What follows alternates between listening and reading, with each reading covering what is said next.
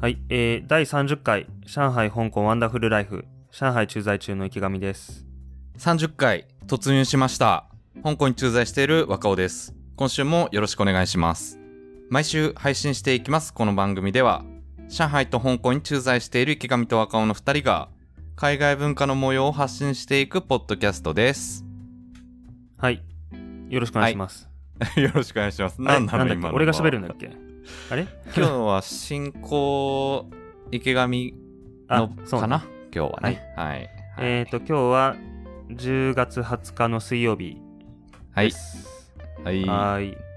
ちょうど1週間1週間経ちましたね。そうですね。はい。はい。で先週はなんだっけ？台風が来てて2そう連休です。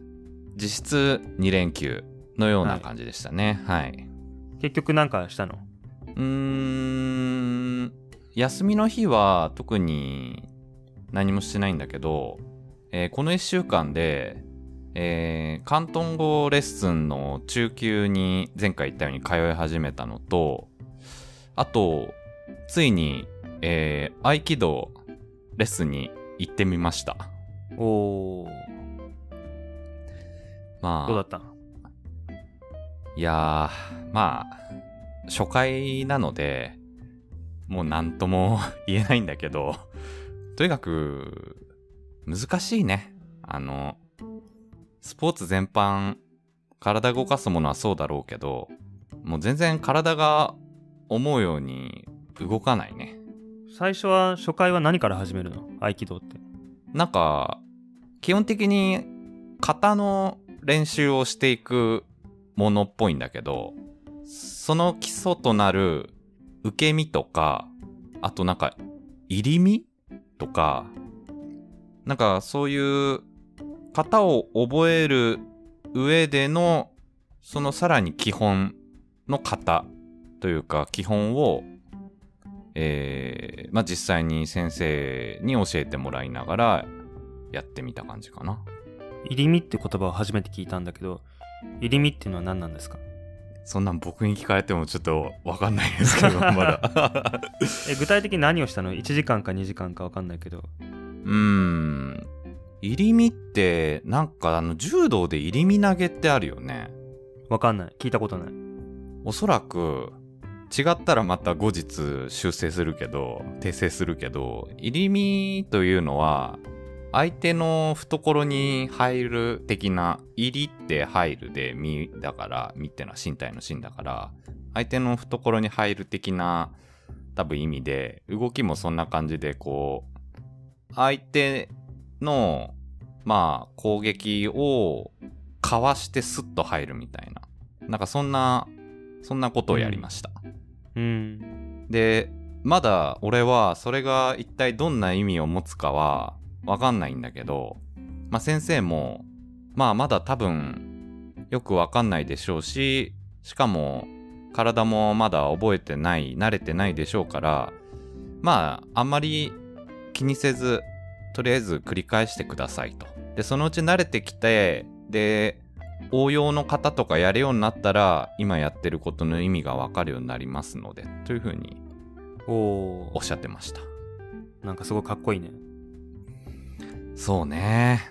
うん。いや、やっぱでも、もともと俺、運動神経あんまり良くなくて、あの、例えば最近だと、ゴルフなんかも、まあ、大して練習もしてないけども、少し練習してでもやっぱりね、なかなかこう、フォームも安定しないし、で、まあ実際スコアも良くないんだよね。だから、まあ多分、人一倍、そうやって運動するのが俺苦手なんだけど、まあやっぱりさらに新しいこう動きを覚えるっていうのは難しいなというふうにしみじみと思いました。うんま俺剣道やってたからなんとなくイメージ湧くけど合気道もその何入り身とか受け身とか分かんないけどそういう型になるような動きをもうとにかく何千回何万回も繰り返して体にこう考えなくても体が動くような境地に達しないといけないんだろうねきっとおそらくそうではなかろうかと思うね。どのぐらいのスパンで通うの？それは。レッスンの内容的には、週ね、週5回、まあ、開講してるのね。で、月額で、もう定額で、香港ドル500ドルなので、まあ、7000円ぐらい払えば、えーもう通い放題っていう、そういうプランで、で、まあ、俺はとりあえず、まあ、週1からかなって感じですね。うん。うん。まあ、週1でとりあえず始めて面白くなってきたらもっと増やすっていうことそうねうんうん。これ、あの、先週の習慣とかの話じゃないけど、これいきなり週2でやり始めたら、多分どっかで挫折して、通わなくなるという可能性が大いにあるので、ちょっとまずは週1でスロースタートで継続を目標にしたいと思います。はい。え、その初回レッスンは他に門下生の人も一緒にいたの？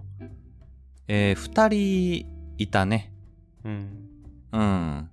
で、非常にこう、少人数の道場で、俺も体験に、えー他2つ行ったので、まあ合計3つの道場を見たけど、まあ一番人が少なくて、今、定期的に来てる、えー生徒も、何人だったかな ?15、6人とかそんな感じで、まあ1回のレッスンの参加者も本当に少ないと1人だし、多くても4人とか5人とか、まあそういう規模のようだね。うん。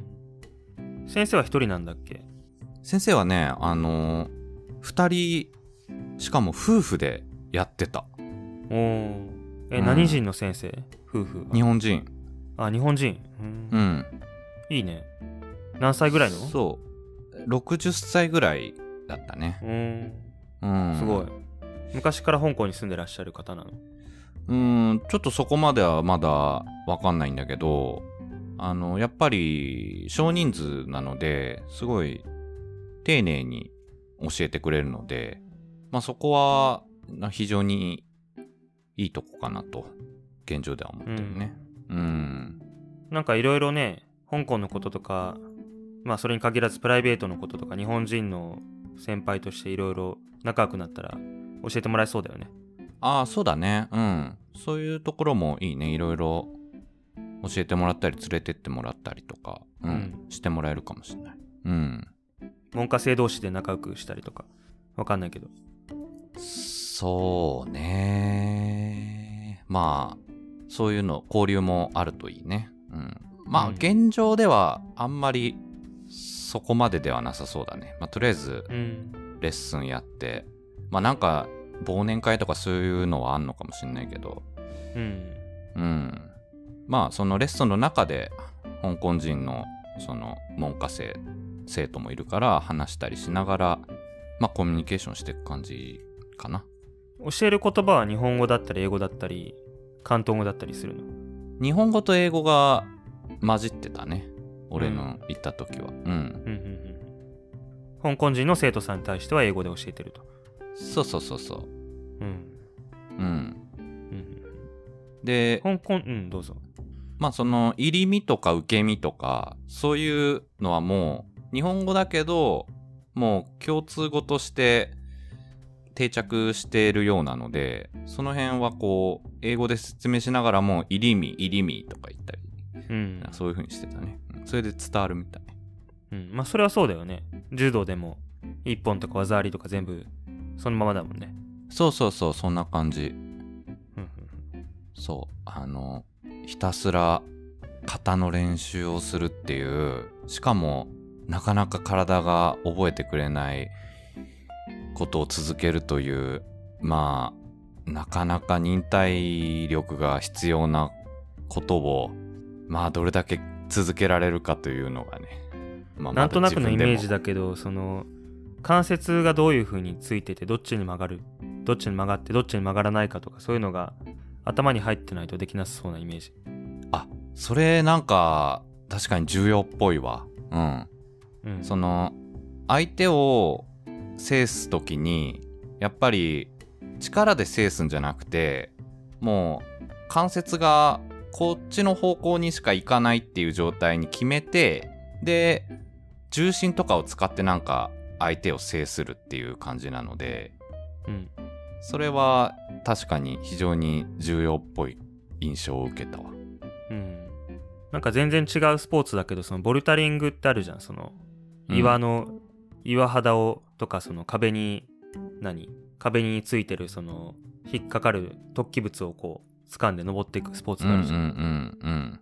あれをやった時にその結構その俺も鍛えてたから懸垂とかしてるからその要領でこう筋力でいけるのかなと思ったんだけど実際やってみたらその右手左手と右足左足にどれだけどういう割合で体重を乗っけてそれをどういう風に動かしていくかっていうのが計算できないと次の岩に行けないみたいなあそうなんだ。そういうスポーツだと思ったんだけどなんかそれと近いものがありそうなイメージ合気道もちょっと違うかもしれないけど。なんかその、うん。ね相手が相手も動くから相手もあるからちょっと違うかもしれないけどその何？相手のその力を入れてる場所がどこか分かってそれに対してこうするとかなんかそういう感じ？まあ、重心移動とか体のそのさばき方とかそういう意味では似てるとこあるかもね。うんうん。うん。まあちょっとまだね。まだ全く何もわからぬ状態まあそうだよね。で、うん、始めたばっかりだもんね。うん、まだね語れない状態なので俺 今語ってもお前が何分かってんだバカ野郎ってなっちゃうので、うん、まあそうそう。とりあえずうん。まあやってみて。うん。うん、結構あれだね。ずっしりと翌日鈍い筋肉痛みたいな感じにもなってああこんな感じかと思いながら、まあ、頑張って続けようとうん。思ったって感じだね、あれじゃない？せっかくだからポッドキャストのそのツイッターとかでも合気道詳しい人とつながってみたらいいんじゃない？ああそうだね。うん。確かに。合気道のやってる皆さんとね確かに。面白そうだね。つながってみたら、うん。ちょっと探してみるわ。もう上海香港の話で飽きてきたら合気道ポッドキャストに書いてもいいよいやいや、どんだけ語れるようになるの俺それ。何年かかるかわかんないその境地に至るまで。一周でネタつきそうだから、それ。合気道ポッドキャストにするかプリキュアポッドキャストにするか、その二択なの。どっちかうん、かなり偏るな。もうちょっと幅広いネタでいこうよ、せめて。うんうんまあ今回あれですねあの記念すべき第30回ということでねえ、続くもんですね。30回えいつから始めたんだっけ？今年のえーっと春節前から始めてるからえー、まあまだ 10, 10ヶ月そうだね。もう10ヶ月とも言えるけど。うんじゃああと2ヶ月後1年1周年の時に合気道ワンダフルライフにするかプリキュアワンダフルライフにするか え、そんな、1周年で 変えちゃうの、そこで。1年周期で1年周期で、いや、1年も持たんから、その話題が。プリキュアは、ヨシンバ持ったとしても、ちょっと、耐えられんわ。あの、俺も、多分、リスナーの皆さんも。プリキュアのポッドキャストは多分簡単にできるよあの毎週燃料が投下されるからああ、確かにね、うんうん今週の回について語るみたいにあるからうね。んうん。それちょっとやってみたいけどなうん。まあ、それはいいんだけど、ちょっと、リスナー層がね、うん、変わるから、ちょっと、考えてやりたいね。う んミニコーナーとかでいいんじゃない？まずはミニコーナーで。うんリスナーのことは気にしないもう リスナーついついてくるから新しいついてくるから。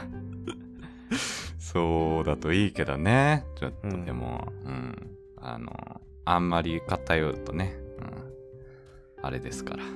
よくないですから。はい。え関東語の中級中級編はどうだったの？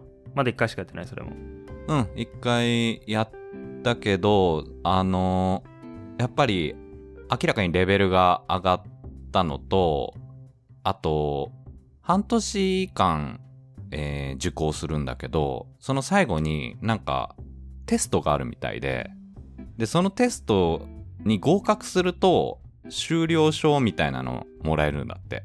うんそれが非常に不安ですね、僕。終了できるのだろうかって。いやまあ広東語が喋れるようになるのがゴールだから終了できるかどうかを 不安に思ってるようではわかるよ。それは正論なのはわかるよ。でも先週も言ったじゃん。それができないから難しいんだよ。人生は。うんうん。なんかその先週の話を通して若尾的にあじゃあこうしてみようみたいなそういう気づきはなかったの？まだないですね。うんあの今結果として、えー結果としてそのレッスン内容の復習というのをまだしてないので、ないですね。はい。進歩はないです。はいあえて、あえて堂々と言います。はい。取り繕わずに。進歩はないです、まだ。はい。うんまあ頑張ってとしか言いようがないわ、そうだよね。うん。はいまあ、ちょっと、ちゃんと終了できるように勉強していきたいと思いますが、まあ、進捗含め、また、ポッドキャストで話していきたいと思います。はいはい。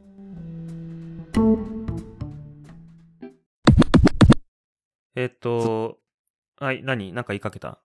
そちらはどうですかって言おうとう思って。んえっとね今日あのー衆議院議員選挙に行ってきましたあ、中国にいながら、中国にいながらにしてできるんですね。そんなことが。はい。あの、外国に住んでる、あの、日本人に、を対象に、その在外選挙制度っていうのが用意されてまして、えーこの在外選挙制度というのは何かと言いますと、その、仕事や留学などで海外に住んでる日本人が外国にいながらにして国政選挙に投票できる制度のことを言います。はい。はい。で、この在外選挙に、えー参加するためには、その在外選挙人名簿に登録されている必要があるんですけども、在外選挙人せ名簿に登録されているためには、まずその、もともと住んでた市町村の、市区町村の選挙管理委員会に対して、えー最近だと出国時に転出届を出すときに申請すると。あ、じゃあそれやったの？うん。もちろん。で、このなんか出国時に申請するっていうのは平成30年から始まったんでね。若尾が出国したのは多分29年 ?30 年え？令和元年じゃない？あ、そんな最近か。うん。そろそろ丸2年だから。うん。案内なかった。制定後だ。在外選挙人名簿に登録しますかって案内なかった。特になかったな。というか、うん俺も全く気にしてなかったから、キャッチできてなかったのかもしれない、情報を。うん。まあ今からでもその間に合うんだけどね。在外交換に申請に行けば。あ、ただ、今回の、あのー衆議院選挙には間に合わないかもね。うんうん、まあそうだろうね。今回のは、10月31日に投票だっけ？うん、日本国内の投票日は10月31日。はいはいはい。で、公示は昨日始まったんだけども、公示されてるんだけども、在外交換投票の開始日は、えー今日20日からということで、日本よりも10日以上早く選挙が始まってます。あ、そうなんだ。あの、国外に出てる人はてっきり選挙権ないものだと思ってたけど、申請すればできるんだね。うん。できます。日本人なんで。で海外に住んでてもうん。なるほどね。うん。でね、あの、実際今日行ってみて、まあ初めて在外選挙っていうのをやってみたんですけど、どこに結構面白くて、そう、領事館。まず領事館に入るっていうのがなかなか普段ないじゃん。館ないね。うん。で、入れて、うお、入れたっていうのと、うん普段のその日本でやってる普通の選挙だと、まずその選挙はがきで身分確認して、うん。で、なんかテーブルに選挙用紙が置いてあって、そこに鉛筆で書いて、違うわ。うん。選挙用紙もらうのか。先に。うん。選挙用紙もらって、テーブルのとこ行って書いて、鉛筆で書いて、箱に入れて帰ると。それだけじゃん。うん。で、在外選挙だと、えっと、まずまあ、領事館に入るのにパスポートを出して、日本人ですって言って入れてもらって、荷物検査とかしてやっと入って、で、そしたらまず、その、もともと住んでたところのえー市の、俺だったら浦安市なんだけど、浦安市の選挙管理員に対して、選挙用紙をくださいと申請する紙がまず出てきて、それにその在外選挙人名簿番番号と名前と書いて、まず申請すると。はい。多分その申請用紙はそのね、投票用紙と一緒に、あの、日本に送られるんだと思うんだけど、まず申請して、で、そしたら、あの、違う部屋に案内されて、で、そこで説明を受けるんだけど、今回で言うと、その、えー小選挙区の投票用紙と、比例の投票用紙と2枚あるじゃん。はい。で、それ2枚渡されて、それぞれに対して、その封筒が、二重封筒が用意されてて、小さい、小さい封筒と大きい封筒。で、その、書き終わった投票紙は、まず小さい封筒に入れて、それに糊して貼って、で、その小さい封筒をさらに大きい封筒に入れて、糊して貼って、二重封巻して、で、その封筒の外に自分の名前と、何々市っていうその選挙管理員の場所の、俺だったら浦安市って書いて、で、なおかつその、在外選挙名簿の番号を書くと。なんか大変だね、とにかく。うんい。ろいろやって。まあ大変、まあちょっとね、手続き多いけど、うんいつもと違うから、おこんな感じなんだと思って。うーん。そうなんだね。それであのー気をつけないといけないのが、まあ当たり前の話なんだけど、その、えっ、と、浦安市の小選挙区は千葉5区なんだよね。千葉の5区。はい。12345の5区。で、そこに、あの、何？あの、そこのその、候補人か。何人かいるじゃないですか。自民党とか、はい。立憲民主党とか。その人たちの名前を覚えてないじゃない。あ、そう覚えて、だね。覚えてるのが。が当然かもしれないんだけど、覚えてないんで、その名前を確認しながら書きたいんだけど、あの、普通その地元の体育館なり公民館なり行ったらもう名前が書いてあるでしょ誰、うん誰か名前書いてくださいって。それが、あの、理論上は日本全国の人がそこに投票に来るから、あの、テーブルの上にこのクリアファイルが置いてあって、クリアファイルというか冊子が置いてあって、それを開いてみると、北海道から沖縄まで、その、各選小選挙区の候補者一覧、名前がわーって書いてあるのよ。あ、ちゃんとそういうファイルが用意されてんだね。そうそうそうそう。で、千葉県で探して、浦安市って見たんだけど、あの、浦安市とは書いてなくて、千葉1区から2区、3区、4区、5区って順番に書いてあって、あ、5区だからこの5人の中選べばいいのかって見たんだけど、その5区ってのがね、あれ4区だっけ ?3 区だっけ？ってなったら、その、もうわかんなくなっちゃうんだよね。市の名前で書いてないから。うん。うん。そうそうそう。自分が何の区なのか分かんなくなっちゃうってこと？そういうこと、そういうこと。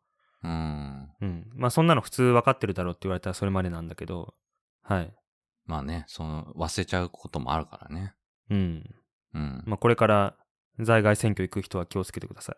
そうなんだ。それじゃあもし、本当は5区なのに、勘違いして4区として投票したら、無効票とかになるのかな？もちろんそうなるよね。うーん。うん。そうなんだね。で、その何区かを決めるのは、本籍の場所とかそういうことでなく、直近に日本に住んでた時にの住所のによって決まるってこと？そうだね。うーん。うん。そうなります。そういうことね。なんか、今調べたら、えー、第49回の総選挙が今回らしいんだけど、前回第48回は、在外選挙人の登録者数が10万人に対して、約2万人が在外投票したそうです。20%。投票率20%。うん。低いね。低いし、と登録者数もの10万人っていうのも多分だいぶ少ないんだよね、これ。ああ、そうだね。海外に行ってうるん全体からしたら。じゃあ実質何パーセントかな？一桁だよね。うん、だろうね。うーん。うん。俺も知らなかった。なんかすごい、すごかったよ。その、案内してくれる人がまず3人ぐらいいて、うん。でその3人のうちの1人が、あの、選挙用紙の申請書はこうやって書いてくださいって、根節丁寧に説明してくれて。で、実際の選挙用紙の書き方と封筒へのしまい方を教えてくれる人も3人ぐらいいて、で、その、うん投票用用紙を入れ終わった封筒を確認する立ち会い人の人も2人ぐらいいて、それに対して俺一人しかいないっていう。めっちゃ人でかかってるみたいなねうん。一、人に対して。で削りたての鉛筆でね、消しゴムも新品で。あの、日本だと選挙行くとさ、あの、まあ、ある程度列に並んで、バーっとどんどん人が流れていく感じだけど、その池上の行った在外選挙では、他に人がいるの？前後に。いたの？うん、俺が出て行った後に2、3人入っていくの見たけど、えー、まあ列って感じじゃなかったね。まあタイミングも。あパラパラとね。うんうん。あとね、あの、そのわざわざ領事館に行かなくても、郵送でもできるんですよ。うんうんうん。うん。郵送でも、自分で郵送して日本にその、宣教師を郵送することもできるし、まあ今だとちょっと難しいけど、日本に帰ってる時に投票することももちろんできるから、その3通り？うんうんうん。今でも日本みんな帰れないと思うんで、選挙のためには。まあそうだね。う。うんん。まあもともと選挙のために帰るって人はいないだろうけど、今もう余計に帰れないので、うん。なるほどね。うん。選挙か。全然考えてなかったな。自分は完全に無関係なんだと思ってたわ。今回の総選挙と。うん。うん。できるんだね。できるできる。だから今までミスミス逃してきたんだよね、選挙。うん。わかるわその、投票できるのは衆議院総選挙になってくるの？参議院でもできるよ。国政選挙だから。ううん。じゃあその衆議院の選挙と参議院の選挙って感じなわけか、基本的には。うんうん。うん。参議院の選挙は何 ?3 年に1回？だっけ？いつだろう？来年？わかんないや。うん。うん。参議院は6年間任期で半分ずつ変わるから3年だよね。うんうんうん。うんうん。まあだから俺あの、その、何？上海に来て、在外選挙、えー、在外選挙人証かっていうその小さい紙切れがもらえるんだけど、日本で申請してたらね。で、それを持って、その、これを早く使いたいなと思ってずっと会社の机にしまってあったんですよ。ああ、はいはいはい。うん。準備してようやく、たのね。ようやくこの日のために今日使えた。うん。うん。そうなんだ。なんか、その投票じゃないけど、そういう、ちょっと手続き周りのことで言うと、あの、免許証ね。免許証がさ、あの、俺ちょうど更新が、えー来年の1月の予定なのね。で、まあ、そもそも、今免許に記載されてる住所って、俺が出国前に一人暮らししてた住所だから、もう、当然、引き払ってるので、もうそこには住んでないんだよね。でもずっと住所変更されないまま、そのまま香港に来てるから、ずっと、あの、前の住所でもちろん書かれてる状態で、で、特にね、その免許証の出国時の手続きっていうのもちょっと調べたんだけどないっぽいので、まあなんか更新はがきとかも前の住所とかに行っちゃうのかなと思われるんだよね。で、うん。一応そのマニュアルはあって出国者用の、その更新の時期前後とかに、えー帰国をしておけば、えーその一時的な住所、例えば、俺だったらその実家に、えー実家でしばらく過ごすとしたら、実家の住所で、えー更新手続きができるらしいのよ。うん。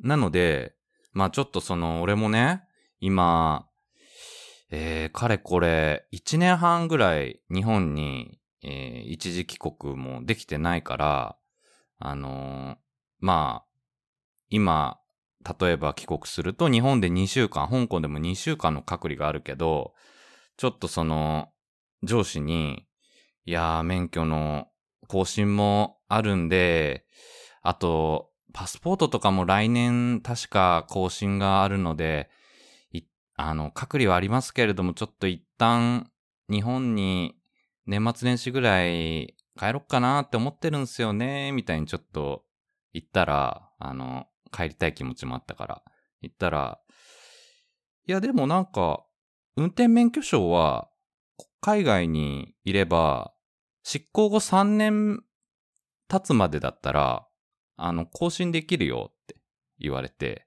しかもパスポートも、なんか、香港にいても更新できるよって言われて、うん。だから全然日本に帰る必要ないよ。大丈夫だよ。ははは、みたいに言われて、あ、マジか、みたいな。ちょっと帰りたかったのに、その、その目的では帰れないか、みたいな。そんなことがあった。パスポートは更新できるね。免許証のことはよく知らなかったけど、うん。免許証は俺出国前にめんどくさくなったら嫌だなと思って、延長したわ。期限が来る前だったけど、延長した。うんうんうんうん。うん。延長っていうか更新した。うん。なんかその、うんコロナもあって、やっぱりそういう問い合わせが、あの、領事館の方にも多かったみたいで、うん。その香港の領事館から、あの、その後最近メールも来て、あの、3年間以内なら執行してから、期限過ぎてから3年間以内なら更新できますよって、そういう案内もね、確かに実際に来たね。うん。うーん。でもあれだよね、その、日本に帰るのに理由なんかいらないじゃん、本来は。あの、会社まあまあの規定上はどうなってるの、?1 年に1回は帰ってお金出すってなってくる、なってるの？若尾の会う社は。ん。1回か2回か、そんな感じだったと思うよ。もう、もはや忘れたけど。もう本来、本来ね、帰れるはずのところを帰れてないわけだから、帰らせろって言えばいいんじゃない？まあまあ、うん。あの、そうだね。普通に帰りたいですって言えば帰れると思うけど、ちょっと免許証とパスポートの話をしたのが、我ながら握手だったね。う んまあ実際でもね、1ヶ月以上仕事を開けることになるから、うーん。なかなか、うん。まあリモートで働けるから、迷惑はかけないかもしれないけど。まあそうだね。うん。電話とメールがあれば、まあなんとかなるだろうけどね。まああとはその、隔離にね、うん。自分自身が、まあどこまで耐えられるというか、適応できるかっていう、まあそんなとこだね。うん。若尾は大丈夫そうだけどね。俺ね、でも確かに大丈夫だと思う。うん。うん。ひたすらダラダラしてると思香港のホテルだとあまり食事の心配もないでしょ。う。うん、いや、聞くとでも、そうでもないみたいよ。結構、まあ、しょぼいのが来たりするみたいで。うん。うん。デリバリー頼んでんのかな？一部の人は。うんうん。うんうん結構当たり外れあるからね、ホテルがね。うーん。あ、池上も大変だったんだっけ？家族が大変だったんだっけ？食事。うん、俺は大丈夫だったけど、家族がちょっと、外れのホテルで、うん、あんまり綺麗じゃなくないところで虫も出るし、食事もちょっと、日本人にはハードルが高いメニューっていうか。うーん。で、俺が、あの、携帯でその、配達先をその隔離の家族のいるホテルにして、デリバリーを注文するっていうののが2週間続いて、うん。うーん。まあ、それがね、できただけ、ベターだよね。うんそれができないところもあるからね。うん。デリバリーをね、受け付けないっていうホテルがあるってことだよね。うん、そうそううそう。ん。あるみたいね。香港もあるみたいで。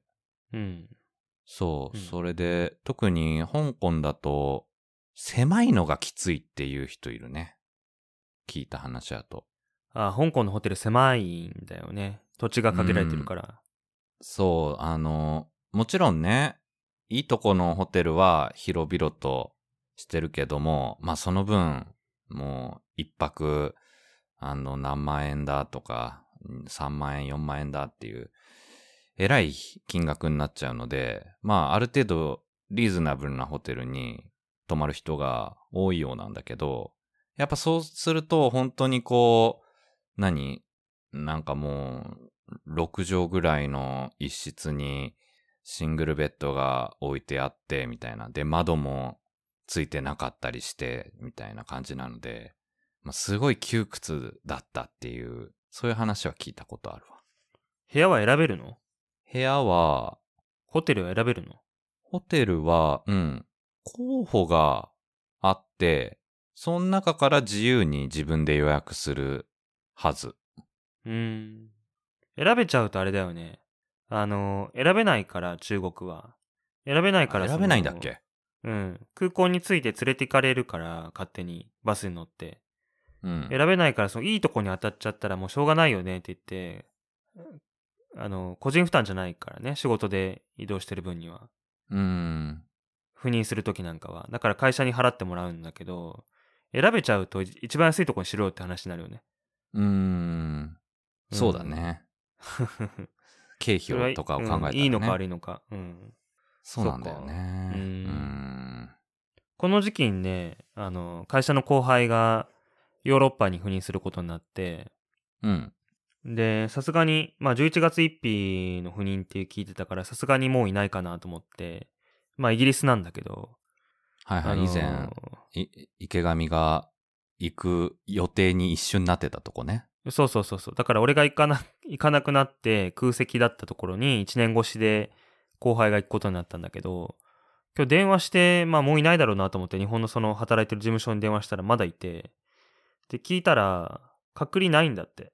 イギリスは。ロンドンはあ、そうなんだ。うん。うん。だからもう、月末に飛行機飛んで、それでもうすぐ11月1日に出勤するんですとか言ってて、ええって。ああ、うん。ギリギリでもいいわけか。そうそうそうそう。飛び立つのが。うん。でイギリスなんかね、なんか感染者結構未だに1日何千人かわかんないけど増えてるけど、いや、なん死んでるか、うん、死んでる人は少ないんだよね。うん。4万人とかじゃなかった？感染者。4万人とかだっけ？何万人レベルだっけ？うん。うん。うん。まあそうだね。死者はワクチンもあって減ってるんだろうけど。だから、あれだよね。きっと、規制をもう一気に緩和して、で、自由にみんな動けるけど、で多分、隔離がないのもその一環だろうけど、その分感染者数は減らないっていう、そんな状況なんだろうね。うん。まあ、それはそれでもうそういう風に舵を切ったのであれば、まあ、そうだね。うん。で、実際あれでしょ、あの、なんか、イギリスからノルウェーとかわかんないけど、そのヨヨーロッパの中でその出張とかも始まってるみたいで、うーん。うん。で、それで言うと、香港は辛いよね。中国はまださ、国内で移動できるから、まあ移動した先でなんか感染者出たらロックダウンされちゃうからちょっと怖いんだけど、香港だと香港、本当に香港から出られないでしょ。そうなんだよね。中国にすら行けないから、なんかどうやら中国とマカオは行き来がもうできるらしいんだけど、中国と香港およびマカオと香港間っていうのは、まだ自由には行き来できないよね。なんか事前に申請すれば、香港に入るのは確か隔離なしでできるけど、中国に入った時に何らか隔離があるらしいので、まあその、つまり普通に海外から中国に入国するのと同じ措置が適用されるらしいので、まあ中国にも行けないし、他の国にも行けない状態だね。うん。なんか香港のその、偉い人が、党員の偉い人かな？その、党の会議に、大事な会議に出るのに、あのー出席させてもらえなかったっていうニュースを見たよ。出席させてもらえなかったっていうのは隔離させられたってこと？うん、じゃなくて、その、そもそも出席させてもらえなかったって。ああ、そういうことね。香港から。乗務員かなんかの人だけど。うん。うんうんうん。こ来ないで、うん来ないでなのかわかんないけど、う。うんん、とにかく、行かな、これ、行けなかったんだね。うん。うん。だからまだ厳しいんだろうなと思って。そうだね。まあ、結構ね、だから香港は、その会もあって、感染者0人っていうのが続いてるので、まあ、判断は難しいところなんだけどね。まあ、うんそれこそやり方の一つとして、規制を強めて、感染者数ゼロないし、ほぼゼロっていうのを維持するっていう風に舵を切ってる感じだよね、完全に。うん。まあ、せめてね、中国本土と香港で自由に行き来ができるようになれば。そうだねうん、うんもうちょっとね、旅行とかもできるようになるからね。うん。うん。はい。まあ、そうなったらね、まあ、どっちかがどっちかのところに行って、そうだね。うん。あ、遊び行けるね。うん。うん。それが最終回だな。コロナ明け最終回。コロナ明け、ついに、ついついにに再開し。た。それゴールなの？この番組の。いやいや、別に。別にゴールじゃないからね。うん 当初から掲げたわけでもないし、僕たちは再び会えることができるんでしょうか？みたいなね。はい。うん、そんな感じですか？今週は。そうですね。そんな感じですね。うん。あんまり長くなると編集が大変だから、1時間以内に収めたい。まあまあ、うん。ちょうどいいんじゃないかな。はい。はい。いいですかね。はい。はい。えーと、はい、ちょっと待ってください。なんだっけ。えーと、なんだっけ。はい。番組概要欄に Twitter のアカウント載せてますので、ぜひ皆さんお気軽に、ハッシュタグ、上海、香港、ワンダフルライフをつけて、えー番組へのお便りや感想、ご意見などを送っていただけると喜びます。若尾と池上が喜びます。はい。喜びます。まあ、あの、単にリプライをつけていただいて、つぶやいていただくだけでも、もちろん問題ありませんので、お気軽につぶやいてください。はい。はい。というわけで、それでは、上海、香港、ワンダフルライフ、お送りしたのは池上と、若尾でした。どうもありがとうございました